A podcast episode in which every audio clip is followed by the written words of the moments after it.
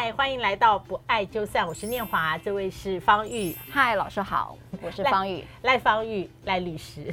哎呦，方老师，你今天好客气，我突然有点别扭了。他录以前问我说，呃，我说你可以称我念华，然后方玉律师问我说，那可不可以称你方老师？我说哦，好，都可以，就自在就好。对对对，对，因为我也是呃 YT 菜鸟，所以很高兴现在你在看不爱就散哦。你知道取这个名称啊、呃，其实是数位事业部的小朋友，嗯，其实希望这个年轻女孩不要觉得不尊重啦，就是我们的称呼小朋友可能是一种亲切吧，就是对。年龄差。然后那时候他。呃，帮我们想了，他很快哦，他想的题目我觉得大概有三十个以上。哦，三十个，对，因为我们要想跟大家一集集分享的是情关这件事嘛，嗯、对，那我的制作人跟我的呃年龄段是一样的，他是男性，他就说，哎，赖绿闯情关，对，然后我觉得，哎，这蛮勇猛的，但是又觉得又有点觉得跟跟你不太像，嗯，后来他列了这么多节目名称以后。以后我就请我们看满人物的朋友哈，我们团队我说我们每个人选四个，结果我们这样交叉选了以后，每个人都有选的，嗯，就是不爱就散。哇，不爱就散有没有鼓励别人觉得好像不爱就要分手呢？对，我我跟你说，我后来先跟我的朋友讲说，哎、嗯，我要做 YT 了，好，那老鸟慢飞嘛，大家都很有兴趣，但听到这个名称，就会有女性朋友说，哎，念华，你这样子好像鼓吹说不喜欢就退，这样好吗？嗯啊，我说不等哦，不是不喜欢就撤哦，我说是不爱，嗯，不爱不爱，嗯，所以不爱如果不散是会变成什么样子啊？对啊，等一下今天就会聊到一个，就是不爱的不离不弃就变恐怖片，对某种程度对，就是我说其实就是爱这一件事情，呃，你你希望你自己在什么样态，那你希望你的爱对于对方得到什么样的益处？如果这些答案都是叉叉叉的话。那是不是还要留在原地哦？嗯，你知道，我觉得有一件事就是说，呃，我觉得必须要用新观点来看我们对婚姻跟爱情这件事的想象。嗯，你听到一个不爱就散这件事情，仿佛它似乎不是一个祝福，可是对我来讲，其实它才是真正的祝福啊。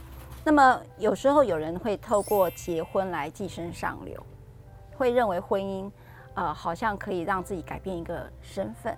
好，我就讲一个小小的故事好了。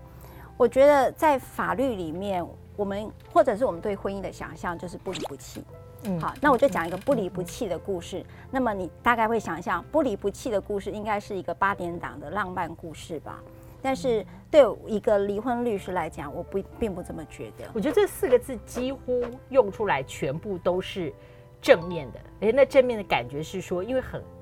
所以粘着度很高，而且不离不弃哦。就是你再怎么烂，再怎么渣，我也不会放弃你，对不对？所以我觉得这是真实的一个故事。对，是的。我我那时候看到一个女性朋友，她很特别了哈。也就是说，呃，她其实是一个全职的家庭主妇。嗯，那这个全职的家庭主妇其实是大家很多期待贤妻良母啊，就是在家里洗手做羹汤了，好，就是照顾小孩了。那么。那么就跟着老公这样一路走过来，那她老公就很有钱嘛。我刚才在讲寄生上流这个想法，就是大家就可以想象，这显然是一个呃有钱人哈。那这个有钱人就是家里有游泳池啊，有健身房啦，有这个很大的花园啦，所以是他家的，就是不是社区共用的。嗯，是他家的，他家家的，就是他家，就是你可以。突破你的贫穷想象线 哈，就是真的应该是一个别墅型嘛？嗯，大致上是那个概念了哈。它豪宅，嗯，是一个豪宅。那么，但是这个老公呢，就一心一意想要跟这个老婆离婚。好，嗯嗯嗯。那他有没有什么长久累积的大冰山或者什么导火线？在其实就是一件事情，就是说一个人长期的在事业上奔波。那一个人呢，就长期在家庭里头，所以他们已经没有共同话题了。嗯嗯、那么他们的婚姻大概长达十年以上，都是一个形同冰山的过程，就好像他仿佛就是一个移动的家具。哇，如果一个夫夫妻俩变成移动的家具，我觉得讲不爱应不爱这两个字应该是很可以理解的。然后呢，渐渐的，她老公呢就有了小三。嗯嗯。外遇哈，就有外遇。那我们可以想象当中，就是这个男人有了外遇，应该就是一个离婚意图吧。嗯嗯。但是这个女性她不要，好，这个女性不要，然后这个男人就骂她。是，所以你呃，当时你的当事人是这个太太喽？女性呢，这位女性朋友。然后呢，这个男性就骂她：“你是个寄生虫嘛。”你是这么不要脸吗？嗯嗯嗯。天哪，这个是比渣中的渣还渣的男人吧？就是说，你不仅外遇，你还骂你老婆是寄生虫，然后还骂你老婆说你不要脸，然后怎么骂你，怎么怎么羞辱你，你都不走。所以这个女性她当时我就觉得说，哎，她老公好像说的也对，为什么你不走呢？哎，所以我这里比较好奇，就是说他完全不想离，在任何情况下，呃。他觉得他可以过他自己的婚姻图像，对啊，那里面有移动家具也可可以。那他为什么会那时候会找到方玉这边？哦，因为这个男生说我要把小三带回家，哦，就是要一起生活。对，你的主卧是你，你不要住那间，那间是我们要睡的地方。他叫他老婆不要住那个房间，他把小三给带回家。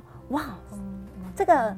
哎，那这样不是以我呃比较浅的法律常识，他就是即使犯，这也不叫重婚呐、啊，这应该是什么？就是说他不怕自己成为一个呃，他们家变成一个民法上的犯罪现场，还是说他愿如果这样子的话，那就正好离掉？对对对，我觉得那个男的可能就是想要离婚，用到这个手法了哈，所以他会来找律师，当然就是说把小三带回家，我有什么方式不要让小三进来？他不是要离婚哦。好，我说，可是他这个已经离谱到一个状态了。他说没有婚姻就是不离不弃，嗯嗯，所以呢，他说我只要让小三不要进来就好，因为我觉得小三进来，我我要干嘛都会老是看他们出双入对的，他很痛苦哦。在法律上，我回应一下方老师了。法律上说实在的，就是现在通奸已经除罪了嘛，大家知道哈，所以他会变成一个叫做侵害配偶权。所以呢，等于说。侵害配偶权就是说，只要你有发生性关系或没发生性关系，只要逾越一般我们对男女社交关系的想象的时候，那么只要侵害到婚姻，我们就可以告侵害配偶权。好，那所以呢，小三如果进来，他是可以这样主张的。他说：“那那我不敢告。”我说：“哦，不敢告啊。”那我可以再告诉你一件事，这个房子他是怕告到两个人？就是连他先生也被他告进去，是是，是。但侵害配偶权，其实他可以只告小三，不告老公了哈。那么，但我就觉得一件事，我说，可是我告我老公之后呢，他就不会给我生活费了，那怎么办呢？那时候我好想接，那你来找律师怎么干什么呢？也就是说，我告诉你一定有一个两呃三全其美的办法。哦，对，他可能想象，所以我就说，法律我告诉你可以侵害配偶权。当然，这个房子是谁的哈？如果假设是先生的，那他邀请邀请他进来，你当然告他侵害配偶权。假设是你的，你当然可以用所有权人的身份要求他不可以住进来，好，你是可以的。可是当然那个房子是老公的啦，哈，那侵害配偶权他也不敢告。所以有时候我常常有对这件事有一个想法哦，在那件事情上，也就是说一个婚姻。当我们在想象一个不离不弃的时候，嗯、到底谁是被害者？后来没有离，对不对？没有离，他还是没有离。所以，呃，我可不可以八卦问一下？所以后来这个第三者住进来了，对，哦，所以他们就是呃一起在这一个有自己的游泳池、自己的健身房的豪宅里面一起生活。是的，是的。嗯，所以你感觉方老师，你觉得这个婚姻对你的想象会是什么？我我我觉得我第一个很好奇的就是说，到底什么哦，为不离不弃、坚持不离不弃的人是重要的？就是说，我要一个婚姻，嗯、哦，那这件事情是不是要先停下来想一想？然后这个婚姻是不是一定是现在这个婚姻？它没有第二个可能性吗？嗯、我觉得台湾的社会应该没有封闭到说，你结束了一次婚姻之后，在第二次你会变成一个罪人或者非常艰难。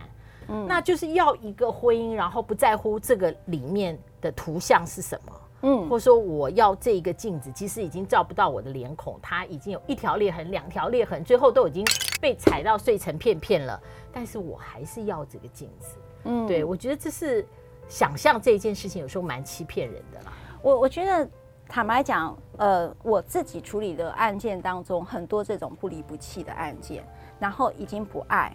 很久了，但又不离不弃，所以到底大家对于婚姻的想象是什么的时候，你有没有想过一件事情？进入婚姻，难道自己这个人就不见了吗？如果这个人都还，如果你人不见的时候，就代表意味着尊严是可以被人家这样子踩的。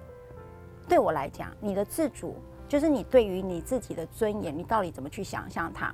我觉得有时候进入到婚姻，你不能失去自我。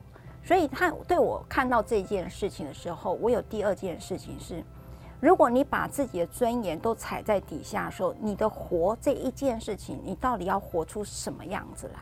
那那这其实我刚刚也想讲，我觉得还有一个就是说，呃，有时候我们会把婚姻或者是感情成为对人生全部幸福想象的来源。对，所以不想放掉。婚姻或是不想放掉某一段感情或亲密关系好了，是因为放掉了之后，我的这个坐标，我所有的象限都散掉了。我觉得女性比较会，我觉得男性相对的比较没有。所以这是在你看到那么多在情感纠纷的时候，在气跟不气的这当中，我觉得有一些性别的差距在啦。所以就是说，为他来讲，是不是我们刚刚听起来觉得他好像很物质？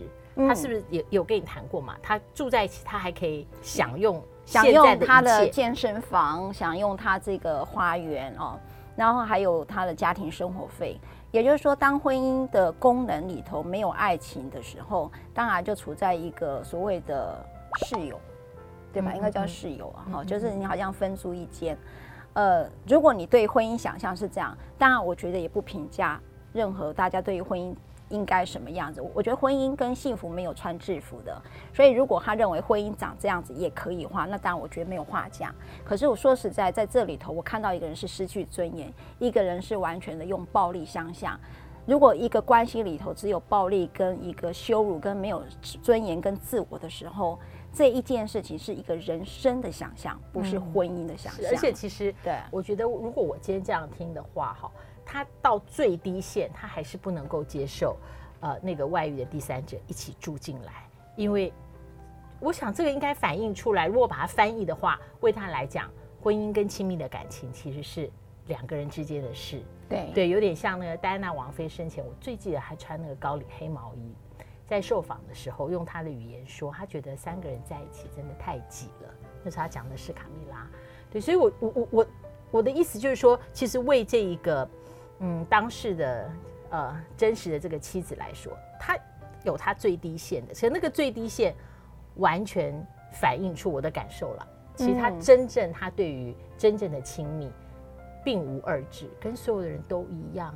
对，只是对于呃生命里面如果要失去现在的这一切，一切都要改变的时候，呃，是不是？呃，真的准备好了，或是觉得那一切的改变说不定会更好呢？对，就现状是不是一定要呃，就是永远的保证？我觉得这是在人生里面，其实很多时候我们都会被丢入这个问题啦。好像这人生没有从来没有任何保证，然后婚姻呢也不代表从此就幸福美满，对对不对？婚姻的 license 取得之后，不会代表它就是幸福的保单，从来都不是。我觉得。可能大家必须要很清楚的去想象这件事。那刚才念华有在提到法律怎么说哦，嗯，那么我们在这个我们的 YouTube 上也会放哈。那大家当然是要看，如果呃老公要带小三回家的时候，那原配不不愿意离婚，到底该怎么处理哈？那刚才有提到侵害配偶权，呃，这是法律上有规定的。那么它最主要的判断就是你们婚姻关系中，然后第二个不正常的社交往来，而且呢是已经。呃，产生了破坏这个婚姻制度，哈，那这个大概是判断的标准。可是先跟各位讲一句，侵害配偶权数字不高。对，而且我还想问说，像侵害配偶权，它本身，呃，要掌握多少证据力？对，他证据我，我的意思是说，他现在需要的证据力有要要要非常多嘛，跟以前所谓的现在已经没有通奸了哈。跟以前那条法律，它所需要准备的证据力还是一样要这么多吗？还是一样要这么多，而且我们在另外一题会再讨论，到底需要什么样的证据，怎样的证据才会合法？好，这个呃，在我们准备做 YT 的时候呢，数位事业部的所有同仁教了我很多。他说呢，呃，对，所以就是说，呃，如果是这个这样的一个话题呢，爱与不爱，然后情关的过与不过，除了希望大家跟我们一起分享。呃，我们在这里讨论的一些属于我们两个人的个人意见跟看法之外，他说一定要有 take out，就是法律怎么说？嗯，好，对，哎，这样看起来好多情的事情最后会变成法的事情。对，法律一定是最低最低的一个讨论了。我说实在的，嗯、那刚才对于那个事件，我觉得欢迎所有的朋友也可以给我们一些回馈。嗯、你如果是那个原配，你的选择是什么？那当然，我觉得每个人都有每个人的选择。像我我自己的选择，还是要很大的提醒，这已经是人生的判断，不是婚姻的判断了。就是你要让你的人生这样子过吗？这是大概是我，如果我是这个原配，我最大的一个提醒。那方老师呢？我觉得物质的东西真的很难。我们生活在一个物质的世界里面，有一种 cliché 就是，所以女性啊，你走入任何亲密关系，你走入任何感情，你还是经济要独立。对，那我觉得前提的是，在精神上面、情感上面，一定要非常确定，呃。要的不是关系，而是要的是一个什么样在一起的，在一起的那一个、一个亲密。我觉得那个会是我的我的第一选择，就是关系这件事，嗯，那是第一选择。嗯，对，我觉得老师讲得很好，然后我再补充一点点的法律，但是以后我们会在别集里面讨论，因为我们今天法律只能讨论一点点，也就是说，其实。呃，离婚之后不是有个财产分配吗？既然是豪宅，嗯、这个女性她是家庭主妇，难道就不能分到财产吗？好、哦，大概是这个女性会提问的问题。你那时候一定有给她这个？对对对，但她都不敢告，所以也没什么用。我告诉你，当有个人的尊严被踩到底下的时候，法律对他来讲太遥远，因为他他很难使用。法律是一个力量，是一个 action。嗯。如果对，如果你被踩在我们叫权力控制关系，你被踩到底下，你长期的无力感的时候，你是没有能力去为自己 fight 的。所以我到时候，呃，坦白讲，那个时候告诉他，你可以靠侵害配偶权，你可以诉请离婚，然后并且请求财产分配这件事情，对他来讲都是很难理解的事。呀，所以法律懂了，还得要知道怎么用，跟敢用。嗯，对，我们下次再会，拜拜。